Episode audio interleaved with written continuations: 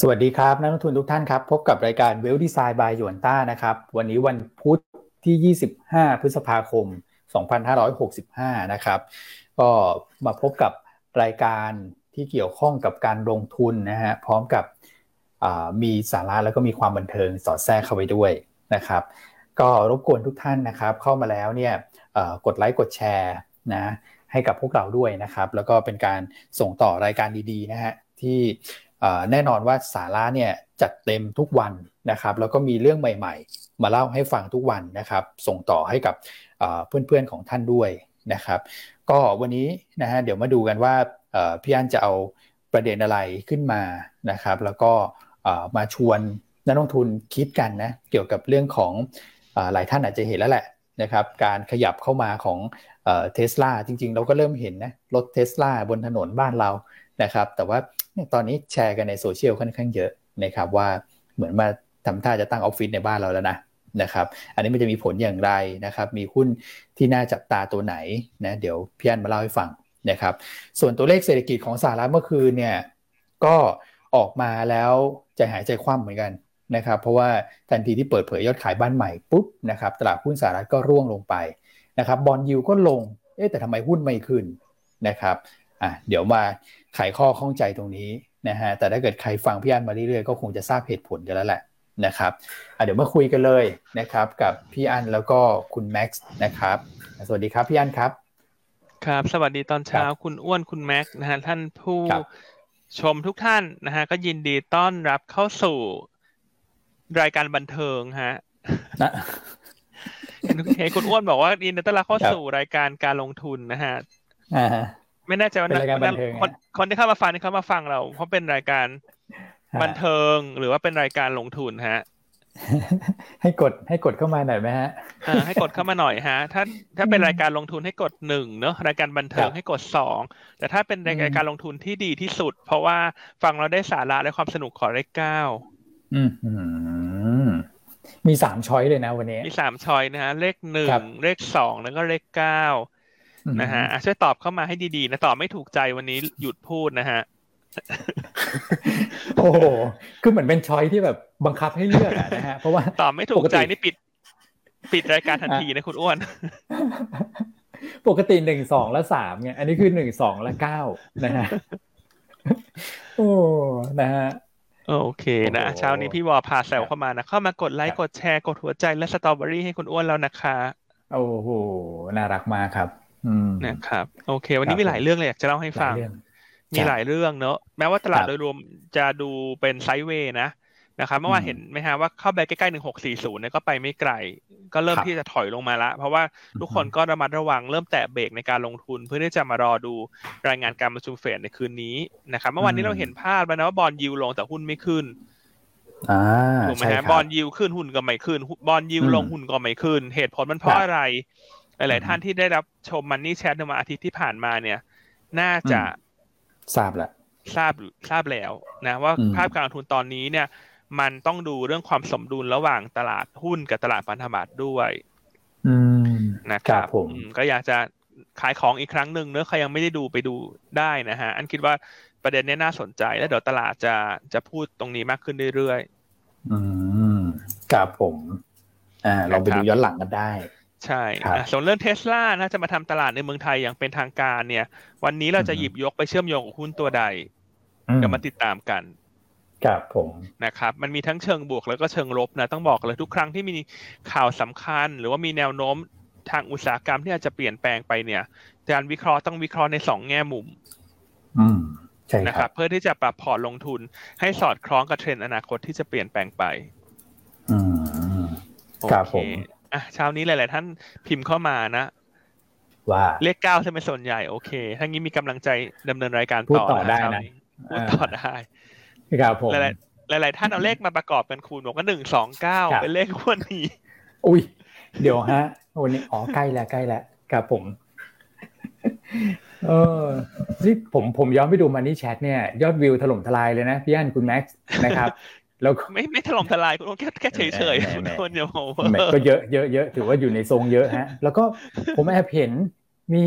ดรเชนด้วย เมื่อคืนอ่าใช่ใช่มีดรเชนด้วยดรเชนก็ก็ไปออกรายการมาล่าสุดในเรื่องกลยุทธ์การลงทุน ในแง่ asset allocation ใช่นะครับ ก็ลองไปติดตามกันดูเพราะคุณเชนเนี่ยเป็นผู้เชี่ยวชาญเรื่องของ well product ของเรา นะครับต่างประเทศเป็นเป็นเป็นหัวหน้าทีมเรื่องอ่า product ทางด้าน well แล้วก็ต่างประเทศด้วยนะครับลองไปรับชมกันดู คลิปของคุณเชนก็ของดรเชนก็สิบกว่านาทีเอง อืม สั้นๆฮะ ครับผมนะครับ โอเคอะคุณคุณคุณแม็กซ์ทักทายคุณแม็กซ์ก่อน นะครับ เป็นยังไงบ้างครับ ผม ครับ สวัสดีครับพี่วอนพี่อั้นครับ ครับผมแล้วก็โอ้ผมว่าใบหวยใบเลขแบบนี้ ส่วนใหญ่ใกล้เคียงตลอดเลยนะครับพี่อั้นใกล้เคียงถ้าไม่ถูกก็ใกล้เคียงนะมีสลับไปสลับมานะครับวนไปวนมาสามตัวนะครับ รอบนี้ ปกติสองตัวครับ รอบนี้ใจดีสามตัวเลยฮะยังไงก็ฝากไลค์ฝากแชร์รายการด้วยเนอะหลังๆ คนเปลี่ยนไปดู YouTube เยอะยอดแชร์ใน Facebook เลยไม่แบบ หกสิบเจ็ดสิบห้าสิบอะไรแถวนี้นะฮะใช่ยังไม่เยอะเนอะแต่ก็อยากจะให้ช่วยกันแชร์นะฮะนำส่งรายการดีๆ ให้กับนักลงทุนในอุตสาหกรรม ครับ ใช่ครับช่วยช่วยกันนะฮะโอเคอะคุณแม็กว่าไปครับผม ครับก็ต้องบอกว่าโหเมื่อวานนี้เดี๋ยวเราพูดถึงตลาด US นิดนึงแล้วกันนะครับเพราะผมเห็นว่าอืมผันผวนมากเลยนะครับ ถ้านักทุนติดตามเนี่ยนะครับ ช่วงของกลางคืนบ้านเราเนี่ยนะครับ แบบยังหัวค่ำช่วงหัวค่ำเนี่ยยังไม่ดึกมากเนี่ยนะครับ โหลบลงไป NASDAQ สี่เกือบสี่เปอร์เซ็นต์น่ะนะครับใช่ครับดาวโจนก็ปิดไปเปอร์เซ็นต์กว่าเอ่อยังไม่ได้ปรับตัวลดลงไปเปอร์เซ็นต์กว่านะครับเอสพีก็ปรับลดลงหมดเลยนะครับ ก่อนจะรีบาวกลับมาได้ค่อนข้างโอเคนะนะครับ ก็ดาวโจนยังบวกปริ่มขึ้นมาได้นิดนึงนะครับ อืม แต่ว่าวันนี้คือปัจจัยผมว่าหนาแน่นเลยแหละ นะครับว่าทำไมทำไมตลาดเกิดอะไรขึ้นเมื่อวานนี้นะครับอืมวันนี้พี่อ้นก็เตรียมมาหลายอย่างเลยใช่ไหมครับ อืม ไม่ว่าจะเป็นการรายงานตัวเลขเศรษฐกิจนะครับ หรือว่าเอาลุกนะครับ แล้วก็เป็นปัจจัยข่าวของหุ้นรายตัวในกลุ่ม NASDAQ ด้วยนะครับ อืมใช่ครับ โอเค เดี๋ยวเรากลับมาที่ตลาดหุ้นไทยกันก่อนครับ เริ่มเริ่มที่ไทยกันก่อนละกัน ได้ครับ ไทยก็ถือว่าปรับตัวลดลงมา สักประมาณเก้าจุดนะครับหรือว่าศูนย์จุดห้าห้าเปอร์เซ็นก็ต้องบอกว่ามันมัน rebound มาสองวันแล้วครับสามสิบจุดนะครับวันศุกร์วันจันทร์นะครับ เมื่อวานนี้อาจจะเห็นแรง take profit ของคนที่ได้กำไรช็อตนี้มามาบ้างครับครับ volume การซื้อขายโดยรวมก็ถือว่าค่อนข้างเบาบางนะครับหกหมื่นสองพันล้านเองหกหมื่นสามพันกว่าล้าน อืมยังน้อยอยู่นะครับ ก็เป็นการที่ขึ้นลงเป็นรายตัวนี่แหละ นะครับ ผมว่าส่วนใหญ่ก็เป็น selective นะ อย่างที่เรา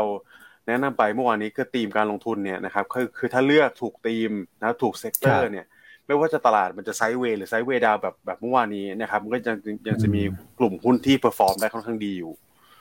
นะครับ ครับผมอย่างตัว commerce เนี่ยตัวแบงค์นะครับ ที่ commerce ที่ก็ขึ้นมาค่อนข้างดีก่อนหน้านี้นะครับ อาจจะโดนขายออกไปบ้างนะครับ อืมพวกเรียวพินนิ่งเมื่อวานเนี่ย โดนขายกัน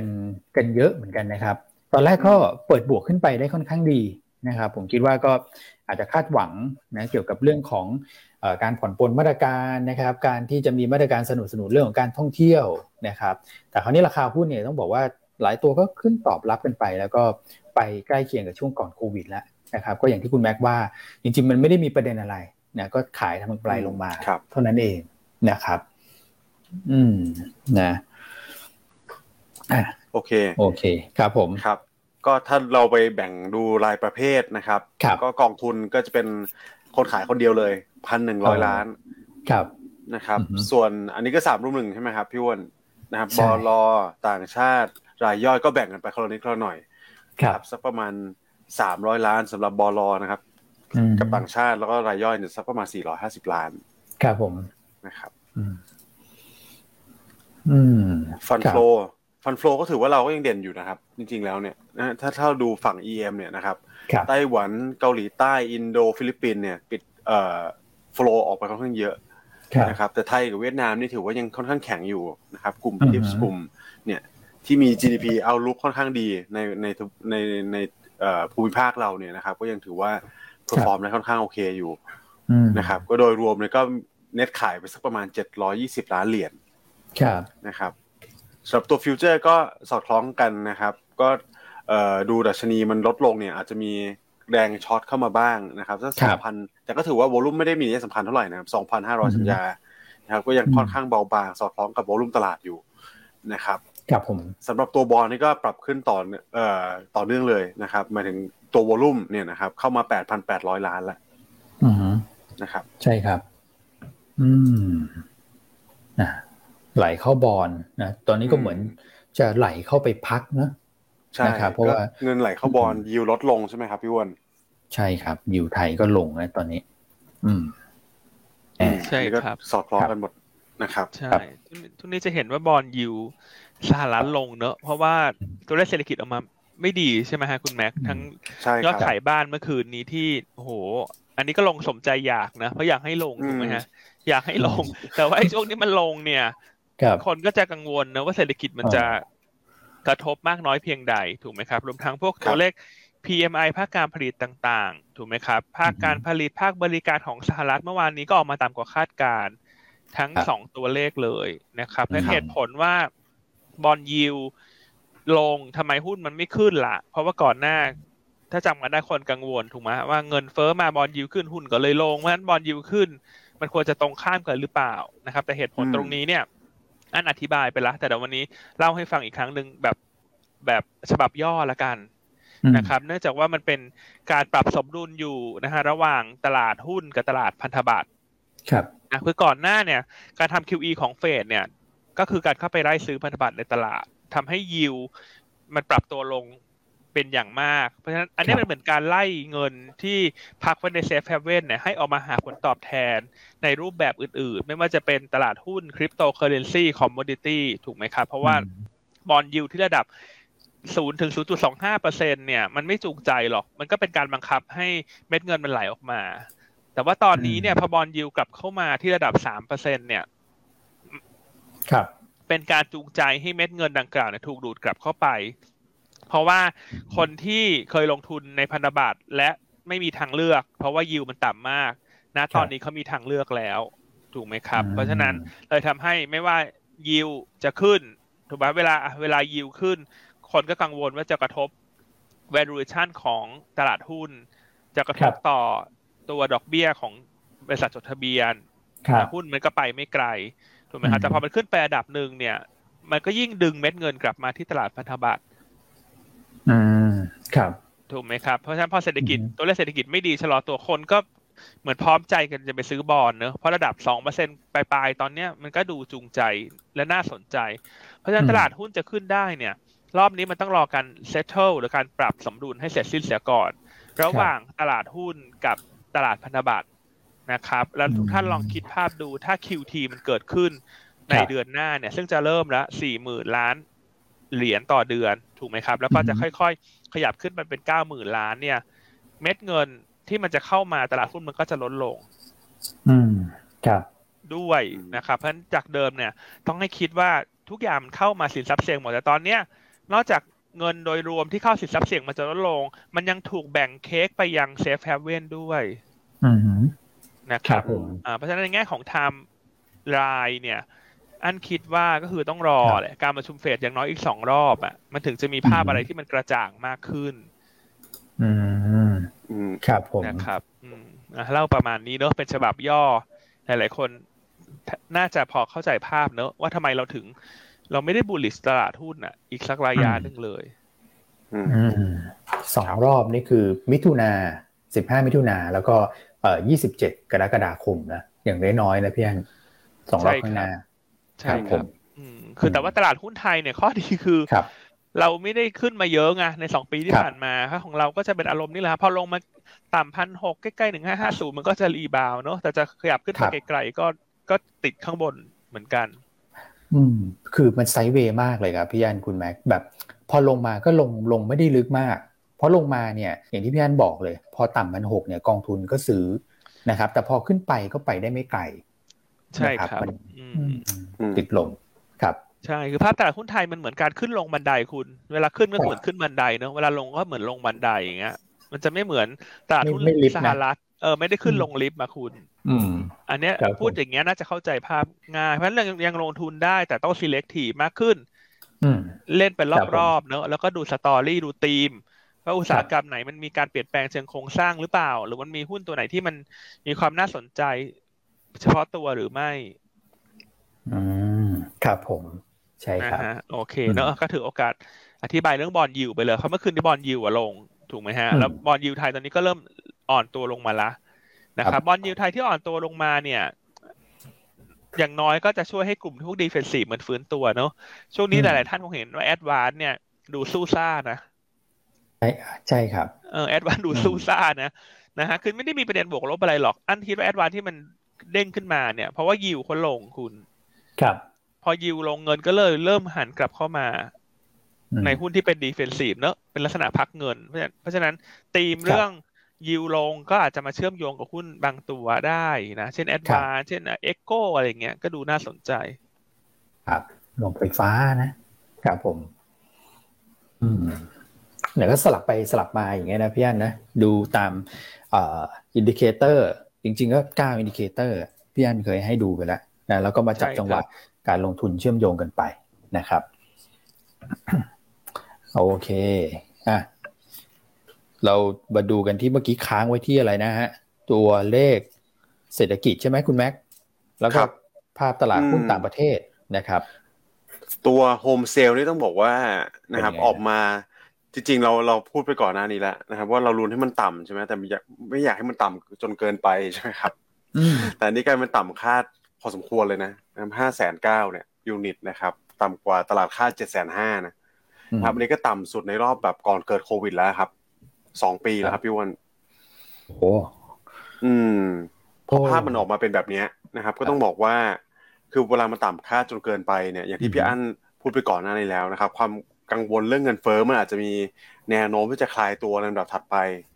นะครับ เนื่องจาก home sales หรืออันนี้ที่เราแชร์ไปหลายรอบแล้วนะครับ ว่า shelter มันคิดเป็นสามสิบเปอร์เซ็นต์ใช่ไหมครับ พอยอดขายบ้านมันลดลงเนี่ยนะครับเราเห็นชัดเจนเลยว่า home builder นะครับพวกแบบพัฒนาอสังหาริมทรัพย์ของ US เมื่อวานนี้ก็ดิ่งลงไปแต่ละตัวได้วันสามสี่เปอร์เซ็นต์นะนะครับอืมมันกลายเป็น concern กลับมาเรื่องของ recession แล้วนะครับว่าเศรษฐกิจมันจะเติบโตได้อยู่ไหม ถ้ามันลดลงไปเร็วและแรงขนาดนี้นะครับเพราะว่าตัว mortgage rate เนี่ยก็ยังเป็นปัจจัยที่กดดันอยู่นะครับห้าจุดสามเปอร์เซ็นกว่าแล้วตอนนี้นะครับอืมครับผมนี่ก็ถือว่าลงสมใจแต่ลงแรงไปนะครับพี่วอนลงจนจนหน้าเป็นห่วงอะนะครับใช่ ก็ต้องบอกว่าจริง ๆ ภาพรวมของเศรษฐกิจสหรัฐตอนนี้ก็ดูแบบผมว่าลำบากอยู่พอสมควรเลยนะครับขยับเลื่อนค่อนข้างยากนะครับ พอมีประเด็นหนึ่งที่มัน โอเค ดูเหมือนจะดีเนี่ย มันกลายเป็นไปกดดันอีกอีกประเด็นหนึ่งนะครับเพราะฉะนั้นจริงๆมันควรจะต้องลดแบบค่อยเป็นค่อยไปนะครับเวลาลดแรงอย่างนี้ผมว่าตลาดก็แพนิคไปในระดับหนึ่งนะครับครับผมแต่ว่าสิ่งที่ทำให้ตัวของดัชนีดาวโจนกับ S&P รีบาวขึ้นมาค่อนข้างแรงเมื่อวานนี้เนี่ยนะครับ ก็จะเป็นการที่คุณพาเวลออกมาแถลงนะครับที่ตลาดติดตามกันอยู่เนี่ยนะครับ แต่ว่าถือว่าผิดคาดแล้วกัน นะครับ เพราะเขาไม่ได้มีการแตะเรื่องนโยบายการเงิน หรือว่าสภาวะเศรษฐกิจสหรัฐเลย อืมครับผมนะครับ อืมก็ทำให้ตลาดเนี่ยเด้งเลยนะครับ ตอนแรกอาจจะรอฟังความฮอกกิชของของโจโรมโพเวลนะครับ อืมแต่กลับกลายเป็นไม่ได้แตะสักสักนิดนึงเลยนะครับ เป็นการไปแตะเรื่องของเอ่อ relationship เกี่ยวกับตัวของอินโดเอ่ออินเดียนะครับ อืมก็เป็นการพูดถึงอืมตรงนั้นเป็นหลักนะครับ ก็ไม่ได้มีอะไรนะครับ ก็คลายความกังวลระดับหนึ่งแต่ว่าอย่างไรก็ดีนะครับ วันนี้นะครับ จะมีการรายงานตัว Fed minutes ออกมาแล้วนะครับ ในช่วงกลางคืนนะครับสักประมาณตีหนึ่งเนี่ยนะครับ ก็เป็นที่จับตาเหมือนกันนะครับ ก็ย้ำเน้นย้ำไว้นิดนึงแล้วกันนะครับ ว่าสองประเด็นนะครับ สังเกตที่ต้องสังเกตก็คือหนึ่งการขึ้นอัตราดอกเบี้ยเนี่ย มันจะมีการแตะ 0.75%มีการพูดคุยกันมากน้อยขนาดไหน นะครับข้อที่สองก็จะเป็นตัวของ QT นะครับผ่านสามเดือนไปแล้วเนี่ยมีการแตะเรื่องแคปไหมนะครับถ้าไม่มีสองเรื่องนี้โอเค ผมว่าตลาดน่าจะยังมีโอกาสไซด์เวย์หรือมีการรีบาวได้นะครับครับผม อืม แต่ถ้านักทุนท่านไหนไม่อยากเบสนะครับ ก็พี่อันก็แชร์ไปแล้วนะครับ ช่วงนี้ตลาดมันก็ผันผวนตามปัจจัยระดับมหาภาคนะครับ อาจจะลดน้ำหนักการลงทุนเก็งกำไรเออเก็งกำไรเป็นรายวัน นะครับ หรือว่าอาจจะใช้พวกตราสารอนุพันธ์มาเฮดไว้ก่อนได้นะครับก็ถ้าคุณชอบถือหุ้นเป็นรายตัวชอบหุ้นตัวไหนอยู่อย่างเงี้ยนะครับแต่มองว่าตลาดมันมีโอกาสที่จะผันผวนเนี่ยก็เฮดโดยการไปใช้ตัวฟิวเจอร์ของเซ็นดี Index ช่วยก็ได้นะครับครับผมก็จะเป็นภาพนี้ เพราะว่าวันศุกร์ก็จะมีการรายงานตัวเลขของ Core PCE เข้ามาอีกนะครับ ครับ อืม ก็ถือว่าปัจจัยทางเศรษฐกิจค่อนข้าง เข้ามาหนาแน่นเลยช่วงนี้นะครับตัวเลขเศรษฐกิจรายงานต่อเนื่องนะครับแล้วตลาดก็อ่อนไหวมากกับกับการรายงานเหล่านี้นะครับ อืมครับผมดูภาพเนี่ยพอตัวเลขเศรษฐกิจมันชะลอตัวลงเยอะกว่าที่คิดเนี่ยนะครับมันก็ค่อยๆ ลดโอกาสในการที่จะขึ้นดอกเบี้ยครั้งหนึ่งแบบ 75 basis point ลงไปเรื่อยๆนะนะครับถ้าเกิดว่าดู Fed fund futures ใช่ไหมคุณแม็กตอนนี้มันก็เหมือนกับว่าลดแรงกดดันตรงนั้นไป พอสมควรแล้วก็ เออคือคือคนตอนนี้เหมือนแบบกลับมากลัวเรื่อง recession อย่างที่คุณแม็กตั้งข้อสังเกตจริงๆนะแล้วพี่อันก็เคยเตือนไว้เหมือนกันเรื่อง recession เนี่ยดูเหมือนว่า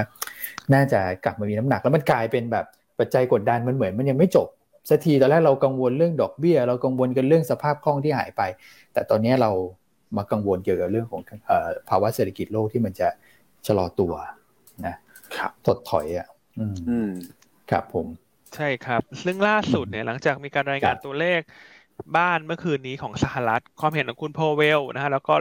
PMI การภาคการผลิตกับภาคบริการเนี่ยตอนนี้ตัว Fed fund futures เนี่ยคาดการณ์เอ่อการประชุมสามครั้งข้างหน้าเนี่ยเอ่อมีการปรับลดแนวโน้มการขึ้นอัตราดอกเบี้ยเนี่ยปรับลงมานิดหน่อยฮะคุณแม็กซ์คุณอ้วน ก็จากเดิมเนี่ยนะฮะก่อนที่จะทราบยอดขายบ้านเมื่อวานนี้เนี่ย ตลาดคาดการว่า การประชุมธนาคารกลางสหรัฐสามครั้งข้างหน้าเนี่ย น่าจะขึ้นอัตราดอกเบี้ยรวมกันสามครั้งเนี่ยประมาณหนึ่งร้อยสี่สิบเอ็ดเบสิสพอยต์นะครับหรือว่าหนึ่งจุดสี่หนึ่งเปอร์เซ็นต์นะแต่ล่าสุดเช้านี้เนี่ย ลดลงมาเหลือหนึ่งร้อยสามสิบห้าเปอร์เซ็นต์ครับผมนะครับเอ่อก็ตรงนี้ก็เลยเป็นเหตุผลว่าทำไมบอลยูมาถึงปรับตัวลงมา เพราะว่าจากเดิม คนกังวลเรื่องเงินเฟ้อกับดอกเบี้ยเป็นหลักตอนนี้คนเริ่ม ปรับละว่า หรือว่าเราต้องมากังวลเรื่อง growth ของเศรษฐกิจ เพราะว่าถ้าเฟดใส่ยาแรง สุดท้ายแล้วเศรษฐกิจก็จะต้องชะลอตัว อืมครับ แล้วผมผมเสริมนิดนึงแล้วกันโฆษณาให้นิดนึงนะครับ เมื่อวานนี้ก็คลิปของของดรเชนอะนะครับพูดสรุปได้ได้แบบผมว่าค่อนข้างละเอียดเลยนะครับ เรื่องของปัจจัยกดดัน อะไรเป็น indicator ที่ดูตัวของเอ่อ recession บ้างนะครับ ตัวเลขไหนที่เราต้องติดตามอะไรเงี้ยนะครับ ผมว่าค่อนข้างครอบคลุมเลยนะครับ ถ้านักทุนสนใจ อืมครับผมไปดูกันนะคลิปใน Money Chat นะฮะล่าสุดนะฮะถ้ายังไง Money Chat จะจ่ายค่าโฆษณาก็ก็โอนเงินมาได้นะฮะเออนะฮะสตูดิโอพี่นาวก็อยู่ใกล้ๆนะ นี่สรุปโฆษณากันนะโฆษณากันมานะโฆษณาคนกันเองเลยหยวนต้านะของคุณเชนนี่เขาหัวข้ออะไรรับแรงกระแทกลดงบดุลแสนล้านตลาดชะลอตัวเนอะลองไปดูด็อกเตอร์ทัชกรนะฮะแล้วเรียกด็อกเตอร์เชนแต่คนก็ไปไล่หาใครว่าด็อกเตอร์เชน หาอยู่สามวันไม่ได้ดูสักทีนะฮะใส่เสื้อโปโลหยวนต้านี่แหละในแต่ยอดวิวขึ้นเร็วเหมือนกันนะครับคลิปด็อกเตอร์เชนเนี่ย ใช่ฮะใช่ใช่ใช่ครับคือหยวนต้าใครไปออกก็ยอดวิวเยอะคุณโบกเราเป็นอันดับหนึ่งนะฮะ คุณแม็กคุณอ้วนฮะครับผม ผมมานั่งไล่ดูยอดวิว ผมไม่ไม่ค่อยขึ้นนะพี่อันอ้าวจริงเหรอฮะยอดวิวคุณอ้วนก็โอเคอยู่ อันดูอยู่อะใครไปช่วยปั๊มยอดวิวคุณอ้วนหน่อยแล้วออกกับดร.อมรเทพ จาวะลาใช่ไหมเมื่อวันศุกร์ที่ผ่านมาปั๊มหน่อยฮะอะปั๊มหน่อยดูหนึ่งนาทีแล้วยกเลิกได้ฮะปั๊มยอดวิวอย่างเดียว แล้วต้องดูกี่นาทีถึงจะนับนะยอดวิวเนี่ย เออ ไม่แน่ใจเหมือนกันฮะ ต้องต้องไหลไปสักพักหนึ่งมั้งนะครับ ถึงจะขึ้นนะอ่าสักห้านาทีแล้วกันคุณช่วยกันปั๊มยอดวิวหน่อยฮะ เวลาเห็นหยวนต้าไปออกไม่ว่าจะเป็นใครก็ตาม ทุกคนช่วยกันปั๊มยอดวิวหน่อย อ่า ยังไม่ว่างดูไม่เป็นไรฮะ ขอปั๊มยอดไว้ก่อน ครับผม โอเคอะเรื่องสหรัฐเรื่องสหรัฐค่อนข้างครบแล้วครบเรื่องครับคุณแม็กสหรัฐเมื่อคืนเดี๋ยวอาจจะขออนุญาตกลับมาฟังเอเชียนิดนึง อ๋อได้ครับจริงๆผมเสริมนิดเดียวเลยครับ ที่พี่อันบอกว่าตอนนี้มันอยู่ในช่วงปรับสมดุลใช่ไหมครับในระหว่างของฝั่ง Equity กับฝั่งบอลเนี่ยนะครับแต่ต้องบอกว่าสหรัฐเนี่ยมีแนวโน้มที่จะปรับสมดุลแรงกว่าบ้านเราค่อนข้างเยอะนะนะเพราะยิวแกรเขาลงมาแคบมากเลยนะครับอืมเพราะฉะนั้นก็อาจจะไม่ต้องเป็นห่วงนะมากมากขนาดสหรัฐนะครับ ว่าบางทียิวลงอย่างเดียวเนี่ยหุ้นไม่ขึ้นหรือว่าหุ้นลงนะครับ แล้วยิวมันแบบ เนี่ยยังยังยังถูกกดดันต่อเนื่องเนี่ยก็ก็มันมันอาจจะเป็นภาพของสหรัฐที่มันรุนแรงมากกว่าบ้านเราแล้วกันนะครับครับประมาณนี้ประมาณนี้แค่นี้แล้วกันครับ โอเคอะนะครับ ก็ดูมีความหวังแฝงอยู่นิดนึงนะครับ อืมครับอะถ้างั้นขอกลับมาเก็บเรื่องเอเชียเมื่อวันที่น่าสนใจนะครับ อันที่หนึ่งเนี่ยคืออินเดียนะฮะอินเดียก่อนหน้าเนี่ยประกาศไปแล้วเรื่องของลดการส่งออก ข้าวสาลีจำได้ไหมฮะใช่ไหมครับอ่าแล้วก็เมื่อวานเนี้ยมาเลเซียลดการส่งออกไก่ ที่เราเล่าไปแล้วเมื่อวานในรายการครับนะครับอ่าก็เมื่อวานเล่าไปแล้วว่า GFPT ควรจะ rebound เมื่อวานนี้ GFPT ก็ rebound ไปแล้วนะเห็นแต่เช้านี้หลาย ๆ ท่านถามเรื่องไก่อะ อาจจะตกข่าวนะฮะเพราะว่าอาจจะช้าไปวันหนึ่งเพราะว่าข่าวนี้มันมาแต่เมื่อวานแล้วนะครับอ่าไม่ไม่ ยังไงแฟนคลับท่านอื่นๆช่วย confirm confirm ได้นะครับว่าเล่าไปแล้วแต่เมื่อวานเรื่องไก่เนี่ยที่มาเลเซียไม่ให้ส่งออกนะครับอ่าส่วนวันนี้มาอินเดียกลับมาอินเดียอีกครั้งหนึ่งนะฮะอินเดียล่าสุดมีการประกาศว่าจะมีการกำหนดโคต้าส่งออกน้ำตาล ไม่เกินสิบล้านตัน อืมครับผมครับอ่าในข่าวเขาบอกว่าน่าจะเห็นการประกาศเร็วๆนี้ ครับ นะครับเพราะฉะนั้นสิ่งที่เกิดขึ้นเนี่ยมันเริ่มเห็นแล้วนะว่า ตอนนี้แต่ละประเทศเนี่ยเขาเริ่มที่จะเอาตัวรอดก่อน อืมครับใช่ครับนะฮะจากเรื่องของวิกฤตเงินเฟ้อในรอบนี้เนี่ย เพราะว่าของราคาขึ้นนะประเทศที่เคยส่งออกสินค้าจำเป็นเนี่ยเขาก็จะตุนเอาไว้ก่อนสำหรับคนในประเทศอือฮึ ครับผมนะครับจะตุนเอาไว้ก่อน เพราะฉะนั้นเราจะเห็นภาพลักษณะนี้มากขึ้นนะครับ แต่ข้อดีต้องบอกข้อดีของเราเนี่ยที่เรายังอุ่นใจได้ว่าอย่างน้อยประเทศไทยเนี่ยเป็นประเทศเกษตรกรรม ใช่ไหมฮะ เป็นประเทศกสิกรรมใช่ไหมอันใช้คำถูกแล้วมาฮะกสิกรรม เกษตรกรรมเกษตรกรรมใช่ไหมอืมถ้าของเราอาจจะไม่ได้มีปัญหาดังกล่าวนะอย่างน้อยเอาแปลว่าอย่างน้อยถ้ามันเกิดอะไร เรื่องของปัจจัยการเมืองของเราก็ยัง ในน้ำมีปลาในนามีข้าวอะฮะประเทศไทย อืม ใช่ครับนะครับ อืมแล้วก็ข่าวดังกล่าวน่าจะเป็นบวกกับหุ้นกลุ่มน้ำตาลนะครับเพราะว่าอินเดียกับบราซิล เนี่ย เป็นผู้ส่งออกน้ำตาลรายใหญ่ของโลก ซึ่งก่อนหน้านั้นเนี่ยบราซิลก็มีการประกาศลดการส่งออกน้ำตาลแล้ว เพราะว่าเขาจะต้องนำไปทำเอทานอลมากขึ้น จากเรื่องของราคาพลังงานที่เพิ่มขึ้น ครับ ใช่ครับเพราะวันนี้ก็อาจจะเห็นการเก็งกำไรเข้ามา สำหรับหุ้นน้ำตาลละกันนะถ้าจะเล่นเล่นข่าวเรื่องอินเดีย เนี่ยก็กลุ่มน้ำตาลก็มีหลายตัวฮะ KBS KSL หรือว่าจะเป็นตัวบูรีรัมใช่ไหมแต่ว่าตัวที่จะมีสภาพคล่องดีกว่าคนอื่นก็จะเป็นตัว KSL อืม ครับผมนะครับก็จะหาจังหวะเก็งกำไรสั้นๆได้แต่ผลกระทบอาจจะไม่ได้มากนัก เพราะว่าถ้าดูราคาน้ำตาลเมื่อคืนนี้ก็ไม่ได้ขึ้นแรงนะครับนะครับ เพราะว่าเขาประกาศว่าเขาจะจำกัดโคต้า ครับ ในการส่งออกนะครับ ไม่ไม่ใช่ประกาศว่าจะไม่ให้ส่งออก ครับอ่าคือถ้าประกาศไม่ให้ส่งออกเลยน้ำมันคงวิ่งขึ้นไปเป็นจรวดเลยคุณนะฮะแต่ว่าจำกัดที่สิบล้านตันก็ก็เฉยๆ ในแง่ของเซอร์ไพรส์นะ เพราะว่าอินเดียนะเขาส่งออกน้ำตาลประมาณปีละเก้าถึงสิบเอ็ดล้านตัน อืม ครับผมอ่าสมมติว่าลิมิตไปที่สิบเนี่ย มันก็อาจจะหายไปเนอะสักหนึ่งล้านตันอะไรประมาณนี้ อ่า แต่ก็ลองดูถ้าอยากจะเทรดดิ้งข่าวนี้ก็จะจับจังหวะดูประกอบ อืมครับผมนะครับอส่วนข่าวที่สองเนอะเกี่ยวกับฝั่งเอเชียเมื่อวานก็จะมีเรื่องของการกระทบกระทั่งทางการเมืองเนี่ย อาจจะเริ่มมากขึ้นเรื่อยๆนะฮะคุณแม็กคุณอ้วนเมื่อวานนี้มีการรายงานเข้ามาฮะว่าทางด้านจีนกับรัสเซียเนี่ยเอ่อมีการต้อนรับคุณไบเดนนะก็คือมีการเขาเรียกว่าเป็นการซ้อมรบกันเนอะ ครับเอ่อนะของจีนกับรัสเซียทางอากาศครับนะครับเอ่อก็มีเครื่องบินแล้วบินผ่านไปใกล้ ๆ กับบริเวณเอ่อเขาเรียกว่าอะไรน่านน้ำนานาชาติมาน่านน้ำสากลน่านฟ้าน่านฟ้าน่านฟ้าสากลฟ้าสากลนะฮะของญี่ปุ่นกับเกาหลีใต้เนอะก็เป็นบริเวณที่คุณไบเดนเข้ามาเยือนพอดี ครับ เชื่อว่าส่วนหนึ่งก็คงเกิดจากการที่คุณไบเดนไปคอมเมนต์เรื่องของไต้หวันนั่นแหละ ครับ อืม นะครับเพราะฉะนั้นเมื่อวานนี้ก็เลยมีการต้อนรับเนอะของจีนกับรัสเซีย แล้วนอกจากนั้นเนี่ยอันนี้จะขาดไม่ได้เลย อันนี้เขาต้อนรับต้อนรับเก่งอยู่ละ คือเกาหลีเหนือ โอ้โหฮะนะครับ ก็มีรายงานเข้ามาว่าเกาหลีเหนือนี่มีการทดสอบ ขีปนาวุธอย่างน้อยสามลูกโอ้จะต้องมาหวานด้วยนะไม่คุณไบเดน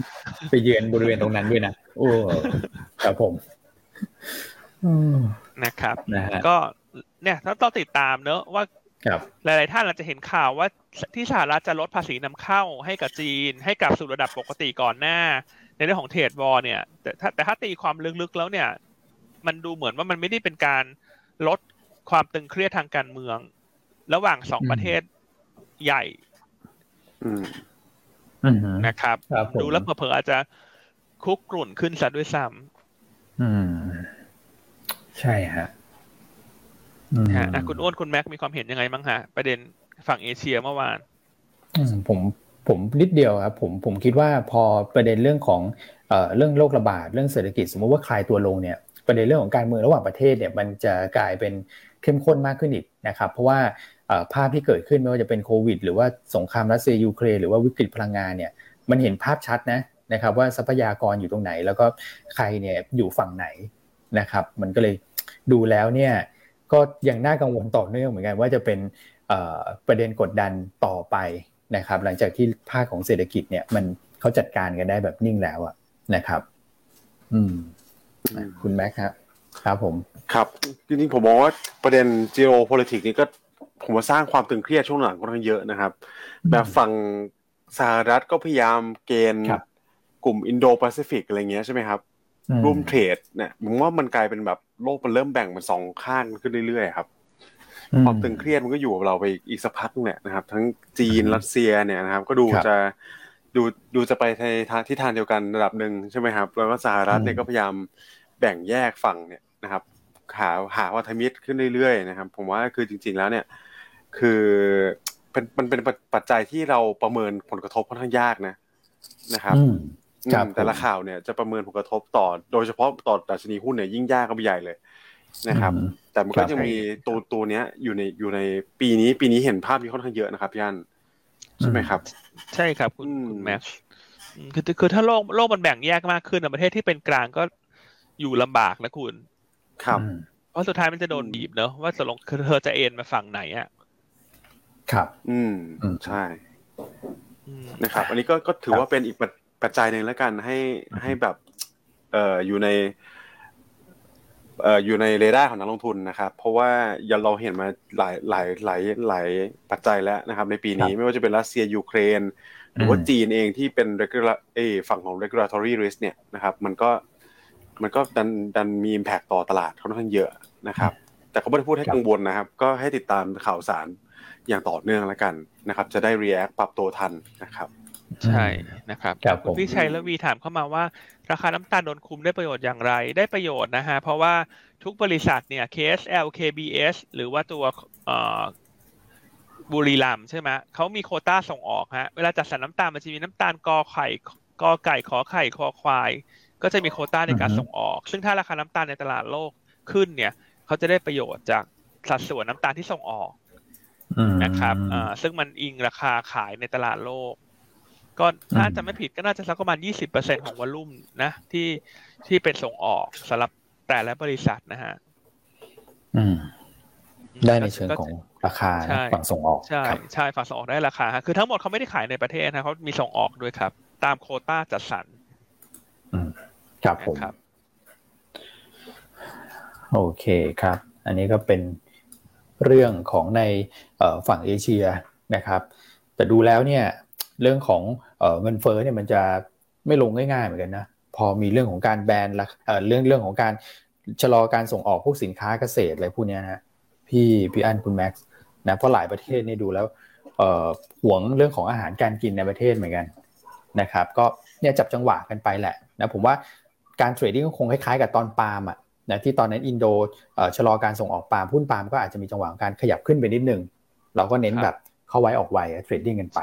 นะครับแต่นี้อั้นคิดว่าคงไม่ได้ขึ้นแรงเหมือนตอนปาล์มนะเพราะอย่างที่บอกว่าเขาจะ limit การส่งออกที่สิบล้านตัน ใช่ คือไม่ใช่บอกว่าฉันไม่ส่งออกเลยเนาะเพราะฉะนั้นถ้าจะ trading ก็เน้นกินคำสั้นๆแล้วกันใช่ครับผมอ่าแต่ว่าตอนนี้ที่สำคัญกว่าเนี่ย ถ้าใครมีพื้นที่ว่างนะส่วนในบ้านเนี่ย แนะนำให้ไปปลูกผักสวนครัวนะใครที่ยังไม่ได้ปลูกเนี่ย จะปลูกพริกปลูกกระเพราปลูกอะไรฮะ ถ้าปลูกอะไรกันบ้างครับเผื่อมันเกิดวิกฤตขาดแคลนอาหารเนอะเราอย่างน้อยเราก็มีใบกะเพรานะอ่าต้นหอมผักชีอะไรพวกนี้ใช่ไหมขาดขาดไม่ได้ใช่ไหมครับขาดไม่ได้นะฮะยังไงลองดูนะเป็นการออกกำลังด้วยนะกิจกรรมยามว่างช่วงนี้ ไอ IMF เขาก็เป็นห่วงนะเขาก็ raise ประเด็นนี้เหมือนกัน แล้วก็เขากำลังทำ research ว่าผลกระทบจากเรื่องของราคาสินค้าเกษตรที่มันเพิ่มขึ้นเนี่ย ผมคิดว่าจะเป็นธีมหลักของ IMF ในการทำไอ้ World Economic Forum ในรอบหน้า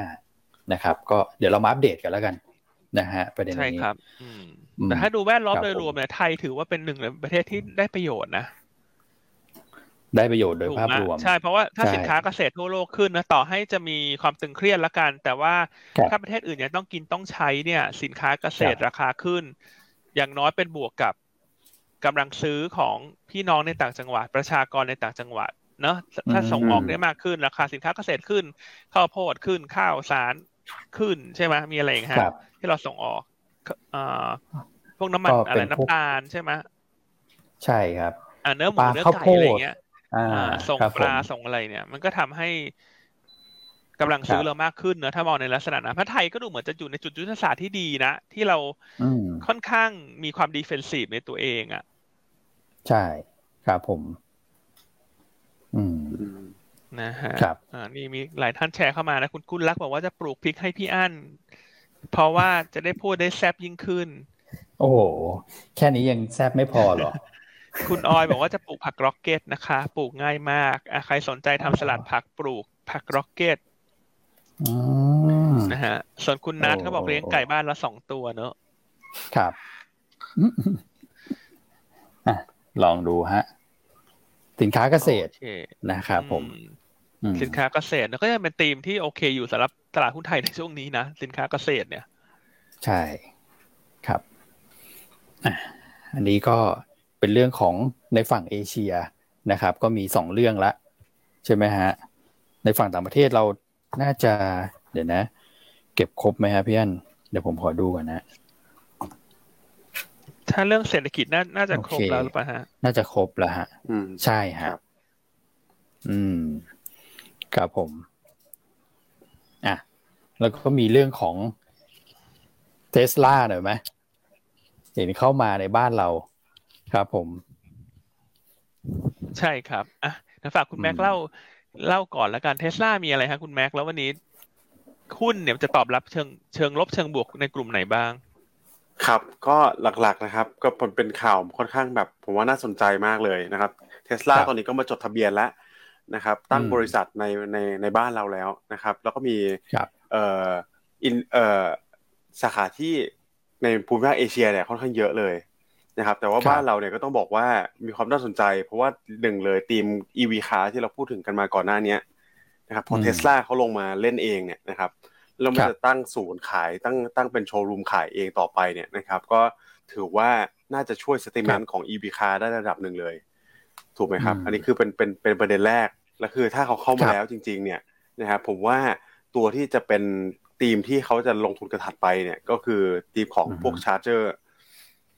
ใช่ไหมครับครับผมพวก charger เนี่ยแน่นอนว่าเทสลาเป็นรายใหญ่อันดับต้นๆของโลกอยู่แล้วนะครับเรื่อง EV car เพราะฉะนั้นเข้ามาเนี่ยนะครับก็คงมีพวก charging station นะครับมีการอำนวยความสะดวกให้ EV car เนี่ยมากขึ้นนะครับ อืมอืมอันนี้เราก็เห็นธีมที่มันมันชัดเจนแล้วมีแคตตาลิสต์จากเนี่ยผู้เล่นรายใหญ่ของโลกเข้ามาแล้วนะครับ แล้วถามว่ากลุ่มไหน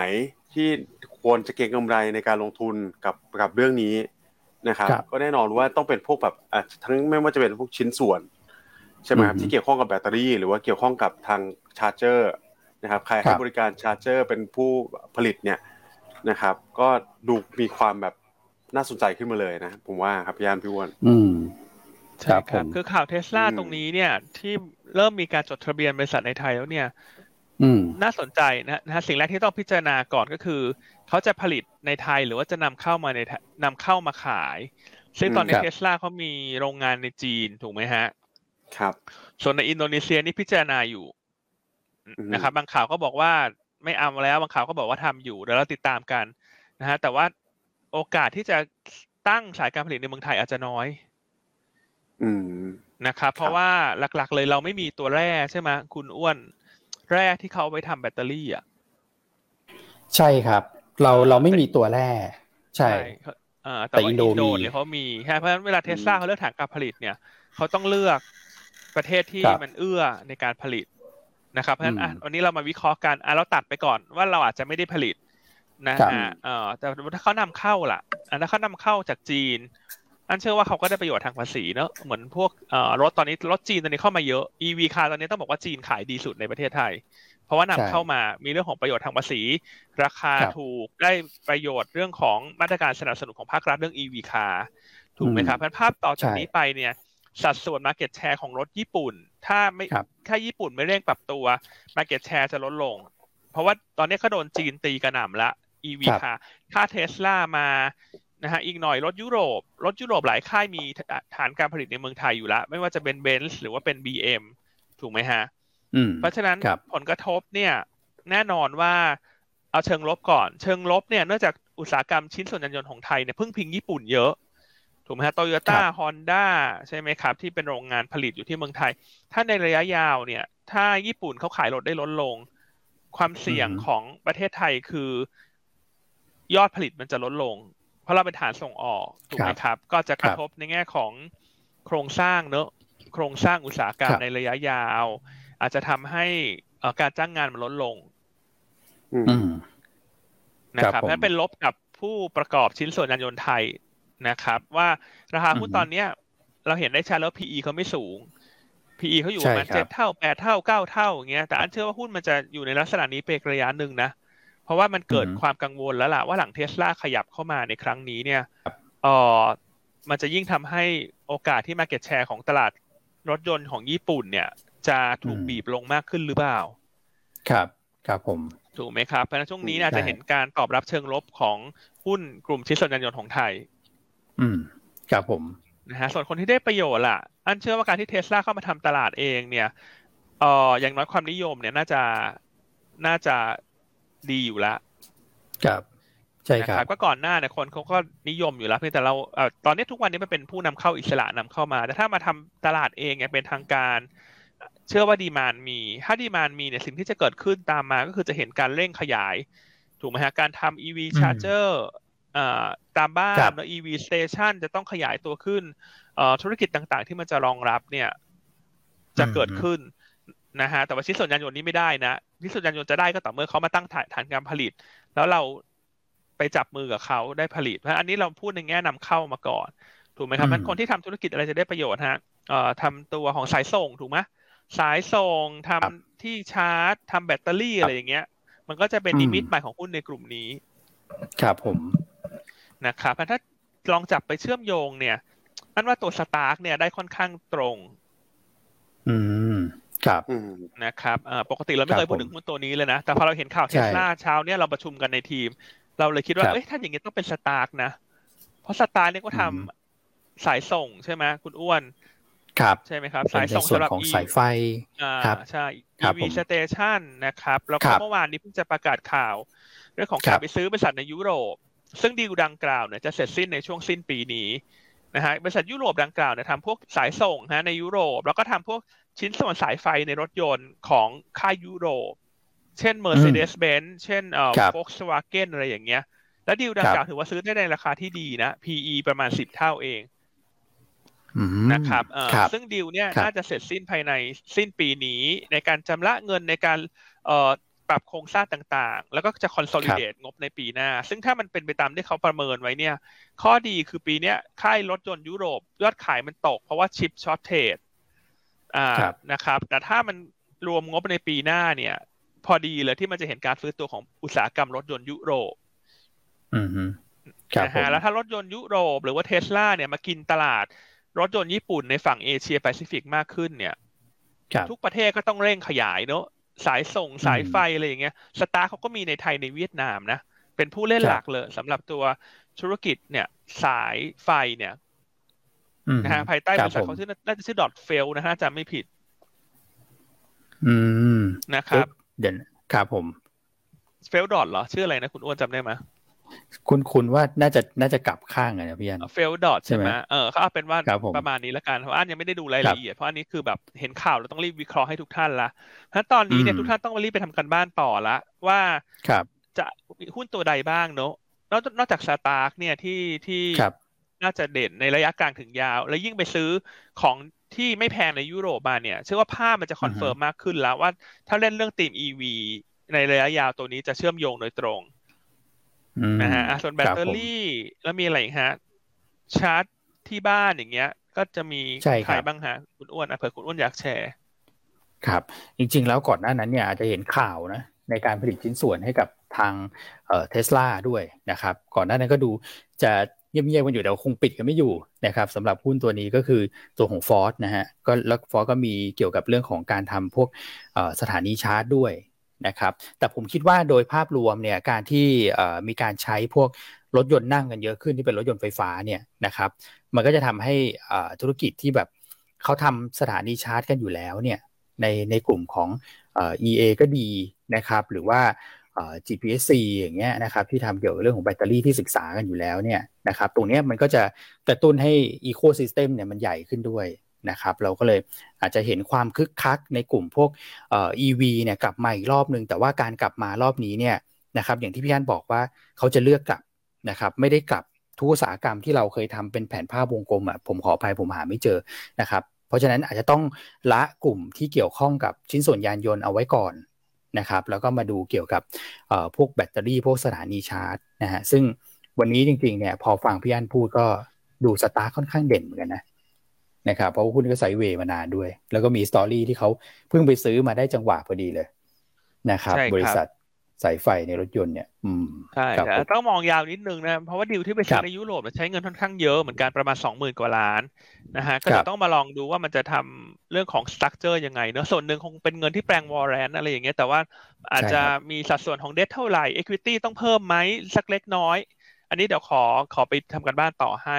นะครับเพราะฉะนั้นลงทุนอาจจะค่อย ๆ หาจังหวะละกัน หาจังหวะสะสมแล้วมองยาวหน่อย ครับ ครับผม โอเคโอเคแล้วเพราะฉะนั้นวันนี้ข่าวเทสลาเนี่ย ก็ดูแล้วจะทำให้ตลาดหุ้นมันมีสีสันเป็นรายตัว ได้ครับผม เป็นพิเศษเหมือนกัน ครับ ใช่ครับ โอเคครับผมโอเคอะมาที่บทวิเคราะห์วันนี้ไหมฮะ วันนี้เรามีกลุ่มแบงค์ ใช่ไหมครับอ่าเป็นทอพอของเดือนเมษายน ก็แนวโน้มโดยรวม สินเชื่อของกลุ่มแบงก์เดือนเมษายนเนี่ยเริ่มดีขึ้นนะ เริ่มเห็นการขยับขึ้นมันออนมันของทุกแบงก์เลย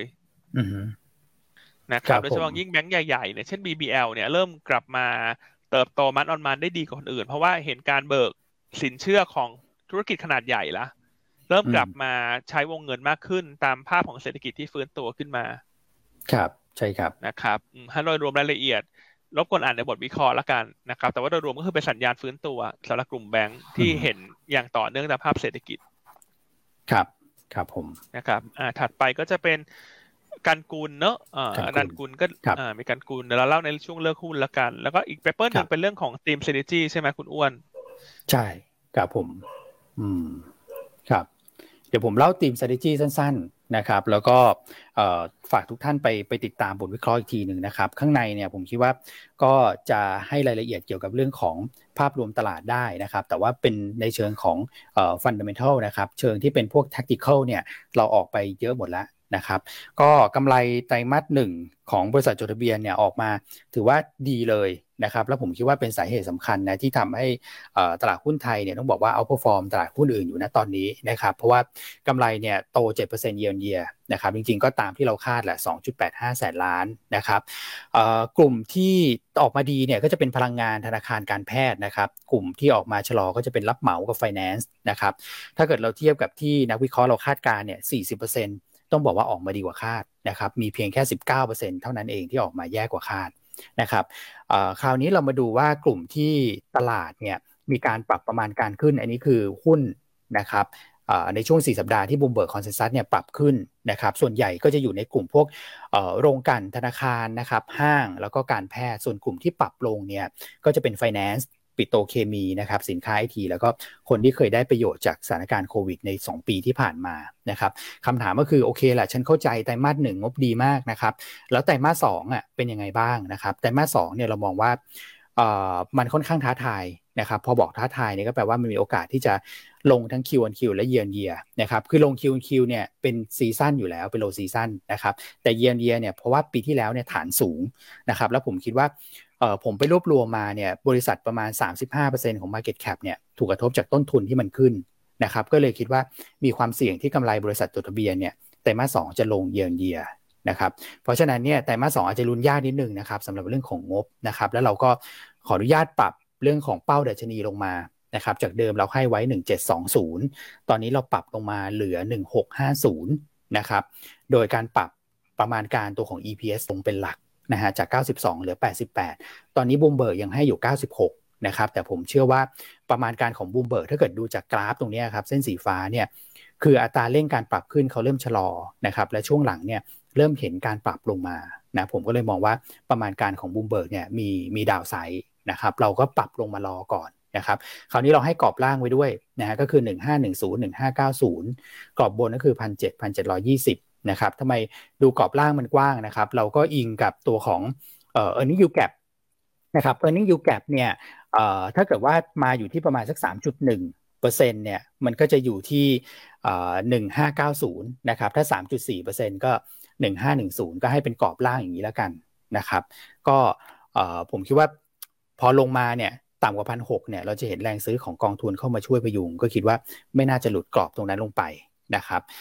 หุ้นที่เราคิดว่าน่าจะลงทุนได้ในช่วงที่เหลือของปี จริง ๆ ก็เป็นหุ้นที่เราเล่าให้ฟังกันมาตลอดแหละนะครับธีมสำคัญก็คือ defensive turn around นะครับแล้วก็มีความยืดหยุ่นในแง่ของเงินเฟอ้อก็คือปรับตัวรับเงินเฟอ้อได้ดีนะครับก็จะเป็นกลุ่มธนาคารค้าปลีกท่องเที่ยว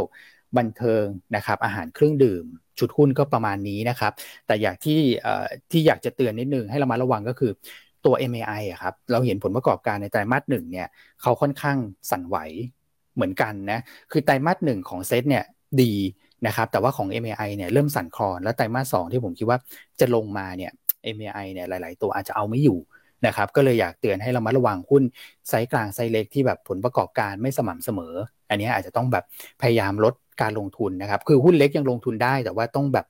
เฟ้นให้มากแบบเรื่องเลือกให้มากเลยอะนะครับซึ่งจริงๆเราที่เราเลือกให้ก็เข้าเป้านะหลาย ๆ ตัว แต่ว่าถ้าเกิดจะหวานเหมือนปีที่แล้วเนี่ยผมคิดว่า ค่อนข้างมีความเสี่ยงแล้วสำหรับ MAI นะครับ อันนี้ก็เป็นบทสรุปของอตัวผลประกอบการแนวโน้มนะครับ แล้วก็เป้าดัชนีที่เรามีการปรับตัวลงมานะครับ โอเคครบถ้วนครับพี่อันคุณแม็กครับผมรายละเอียดก็ไปดูใน paper วันนี้นะ อ่า ใช่ ส่วนบริษัทของเวียดนามของสตาร์ก็คือเฟลดอทนะ อ่า มีมีคนแชร์เข้ามาให้ ครับผม โอเค อะภาพตลาดวันนี้ คุณแม็กประเมินยังไงฮะ เบ็ดเสร็จครับ บวกลบคูณหารแล้ววันนี้ ตลาดหุ้นไทยดีนะ อืม คือต้องบอกว่าตลาดหุ้นไทยเนี่ย ตอนนี้ก็เอ่อคงยังไม่ได้อิงกับปัจจัยระดับมหาภาคมากนะครับ ก็เป็นการผมว่า sideway ถึง sideway up ได้แหละเพราะเมื่อวานก็ sideway down ลงมาแล้วนะครับ วันนี้ก็คงมีโอกาส rebound ได้ระหว่างวันนะครับ แต่ก็เน้นเป็นการ trading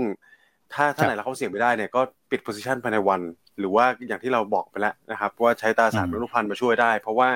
หลังจากวันนี้หรือคืนนี้เป็นต้นไปนะครับ ในช่วงสุดสัปดาห์เนี่ยก็จะมีความเสี่ยงนะครับ ความผันผวนจากปัจจัยทางเศรษฐกิจของของไม่ว่าจะเป็นการรายงานการประชุมเฟดนะครับ หรือว่าจะเป็นตัวเลขอสังหาที่ยังเหลืออยู่นะครับ หรือว่าจะเป็นตัวของคอพีซีในวันศุกร์นะครับ อืมก็ประเมินเบื้องต้นครับ กรอบวันนี้ก็น่าจะอยู่สักประมาณเนี่ยบวกลบสิบจุดจาก ดัชนีปัจจุบันนะครับ ก็หนึ่งหกหนึ่งห้าถึงหนึ่งหกสามห้าประมาณนี้นะครับ อืมครับผมครับแต่วันนี้ตลาดคงเล่นเป็นรายตัวมากขึ้นเนอะถ้ามอง sector ใหญ่ กลุ่มพลังงานยังมองเหมือนเดิม กลุ่มพลังงานช่วงนี้ค่อนข้างจืดๆเนอะเพราะว่าน้ำมันมันนิ่งอะกลุ่มพลังงานก็อาจจะไม่ได้เหมาะกับการ trading ถูกไหมฮะ กลุ่มแบงก์ก็ยังดูดีกว่ากลุ่มพลังงานนะ เพราะตัวเลขสินเชื่อ เริ่มขยายตัวละ เราจะเปิดเศรษฐกิจเพิ่มขึ้นตั้งแต่วันที่หนึ่งมิถุนายน ใช่ไหมครับใช่ครับอื่นๆมีอะไรครับปลีก ท่องเที่ยวก็ยังดูโอเคอยู่ใช่ไหมฮะ ครับเดี๋ยวจะเปิดแมสกันแล้วเนี่ยฮะกลางมิถุนาครับผมนะครับครับมีกลุ่มอื่นเสริมไหมฮะคุณ property ก็นิ่งๆนะคุณผมว่ากลุ่มนิ่งๆกลุ่ม property ยังจจะเจิดอยู่ครับพี่อันครับอืมกลุ่มสินค้าเกษตรเนี่ยก็พอที่จะ trading กันได้ วันนี้นะ ก็ดูเป็นตัวตัวไปนะครับ น้ำตาลอย่างเงี้ยนะฮะ อ่าน้ำตาลก็จะ trading เอานะครับแล้วก็เนี่ยพวกเรื่องเกี่ยวข้องกับเกี่ยวข้องกับเทสลาเนี่ยก็จะเด่นหน่อย อ่าสตาร์กอีกตัวนึงเป็นตัวตัวจริง ๆ เลยนะ เป็นกลุ่มดูยากฮะอืมครับ อ่าหุ้นแนะนำวันนี้เราเลือกที่หนึ่งเลือกการกุลเนาะครับการกุลก็มีสามประเด็นบวกนะฮะอันที่หนึ่งคาดกำไรไตรมาสสองน่าจะโตเด่น Q on Q นะครับ และปัจจุบันบริษัทได้รับใบอนุญาต ประกอบกิจการการชงครบหมดแล้ว ไม่ว่าจะเป็นใบอนุญาตนำเข้าเมล็ดนะฮะปลูกสกัดแล้วก็ส่งออก อืมครับผมนะครับ แล้วข้อที่สามคือวันที่เก้ามิถุนายนเนี่ยรัฐบาลจะปลดล็อก ช่อดอกกัญชาจากสารเสพติดให้ให้โทษประเภทที่ห้าละครับ เพราะฉะนั้นอาจจะเห็นการเก็งกำไรเข้ามาอีกครั้งหนึ่งสำหรับหุ้นที่เกี่ยวข้องกับกลุ่มการชงกัญชา ครับนะครับ ก็แนะนำเก็งกำไรตัวกันกุลนะฮะจากสามประเด็นบวก นะฮะแนวต้านหกบาทครับผมนะครับตัวที่สองเนี่ยวันนี้เรามา selective หุ้นขนาดไซส์เล็กหน่อยเนอะแต่ดูแลอนาคตน่าสนใจ แล้วก็เป็นตัวเลือกเดียวในตลาดด้วย ถ้าคนสนใจธุรกิจไบโอเอ่อไบโอไซนะครับก็คือตัวของ BIS โอ้โหอันนี้เหมือนเพิ่งเข้าไม่นานครับใช่เพิ่งใจ IPO มาไม่นานนะเมื่อวานนี้เราก็มีส่งเทเลแกรมออกไปเนอะว่าเนื่องจากวันนี้จะมีประชุมนักวิเคราะห์ นะฮะก็เราก็เลยมาจับจังหวะกันดูเอ๊ะหุ้นตัวนี้เริ่มดูน่าสนใจ จุดเปลี่ยนสำคัญเลยฮะ คือจากเดิมเนี่ยเขานำเข้านะเป็นผู้นำเข้าใช่เป็นส่วนใหญ่เนอะพวกเอ่อชุดตรวจวัคซีนอะไรเงี้ยที่ใช้ในปศุสัตว์อ๋อ วัคซีนที่ใช้ในเขานับไก่มาเออรวมไม่รวมใช่ไหมก็เขาใช้ในหมูอะ หมูใช้ก็ใช้ในสัตว์ปีกอะไก่อะไรเงี้ย อืมครับ จริง ๆก็คือเป็นเป็นพวก เนื้อสัตว์อะไรพวกนี้นะพี่อันหมูไก่สัตว์นี่น่าจะพอสัตว์ใหญ่ใช่ไหมอันเข้าใจถูกหรือเปล่าโอ้โหถามคำถามยากเลยอะอันไม่รู้แล้วกันเอาเป็นว่าของเขาใช้ในหมูกับไก่แล้วกันครับผม อืมนะครับเอ่อก็เป็นธุรกิจที่คือมันก็โตเรื่อยๆเนอะตามความต้องการ เอ่อการเลี้ยงหมูเลี้ยงไก่ ซึ่งหมูเนี่ยซัพพลายมันน่าจะค่อยๆดีขึ้นหลังจากโลก ASF เนี่ยมันจางจางตัวลงไปแล้ว